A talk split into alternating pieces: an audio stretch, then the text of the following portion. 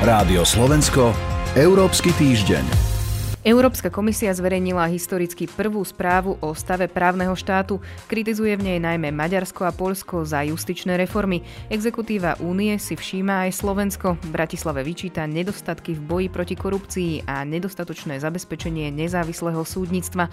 Čo správa znamená a ako dôležitá je, Rozoberieme s analytičkou Euraktivu Zuzanou Gabrižovou. Dobrý deň. Dobrý deň. A zo štúdia pozdravuje Sonja Vajsová. Európsky týždeň. Pani Gabrižová, začneme tým, že ide o historicky prvú takúto správu, v ktorej hodnotí Európska komisia stav právneho štátu a naplňanie demokratických princípov.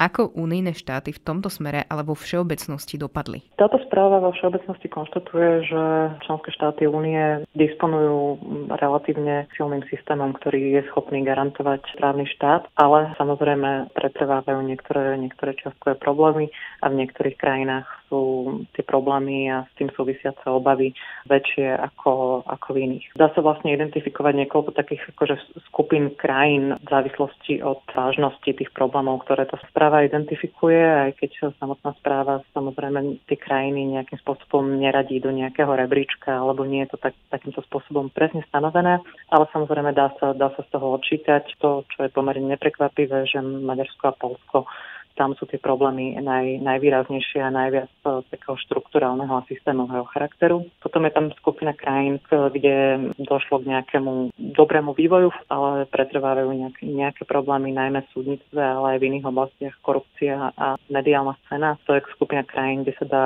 zaradiť v prvom rade Bulharsko, ktoré naozaj tých problémov má trochu viac, ale aj potom sú to krajiny ako Rumunsko, Chorvátsko, Malta, Rumunsko no a tiež aj, tiež aj Slovensko v istom zmysle. Okrem teda Malty by sa dalo povedať, že sú to krajiny postsovietského bloku a tak toto vlastne bolo aj prezentované. Áno, isté. Niektoré tie problémy, ktoré tá správa popisuje, samozrejme majú nejaké, nejaké historické, historické korene.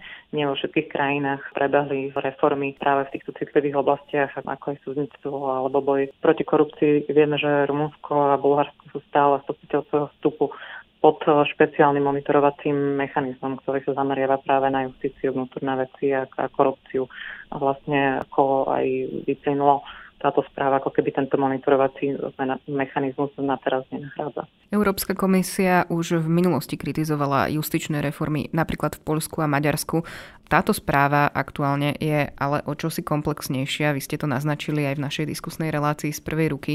Aký zmysel teda má? Prečo ju vôbec komisia zverejnila a čo je jej cieľom, ak už teda v minulosti takáto kritika zaznievala? Táto správa sleduje niekoľko, niekoľko cieľov. Samozrejme v prvom rade je odpovedou na zvýšenú prítomnosť e, témy právneho štátu v európskom kontexte a to samozrejme je aj pod vplyvom diskusie, ktorú už v podstate roky vedieme o Polsku a, a Maďarsku. A zároveň má e, reagovať na ten argument aj týchto dvoch krajín, ktoré argumentujú, že tá kritika, ktorá z, z Bruselu alebo z európskych inštitúcií zaznieva, je politicky motivovaná, nezohľadňuje nejaké národné, historické alebo geografické špecifika a jednoducho je nespravodlivá. Táto správa má teda riešiť to, že sa pozerá na všetkých 27 členských e, štátov bez, e, bez rozdielu, používa pritom e, rovnakú metodiku, rovnaké zastúpenie respondentov v tých daných, eh, v daných krajinách, lebo samozrejme tá správa nevznikla len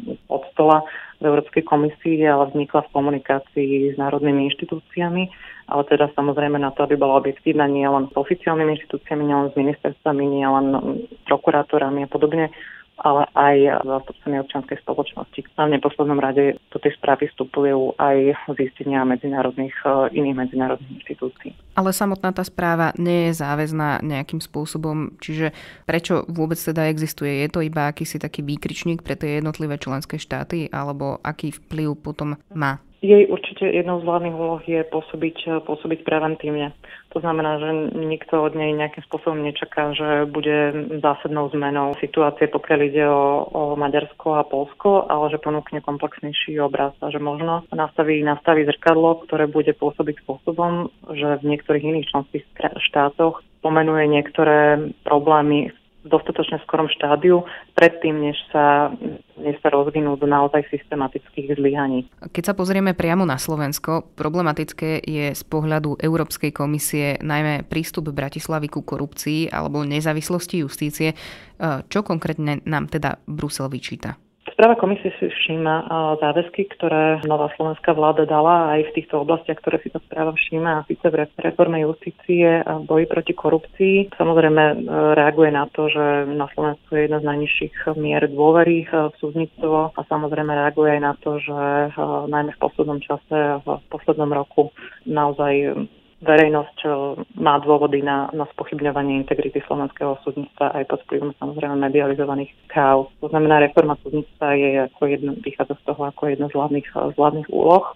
V oblasti boja proti korupcii taktiež e, uznáva niektoré, niektoré snahy a reformy, ktoré už boli urobené, ale zároveň konštatuje, že takou prekažkou je mm, nedostatok analytických kapacít a expertíz, či už na špeciálnej prokuratúre alebo v Národnej kriminálnej agentúre.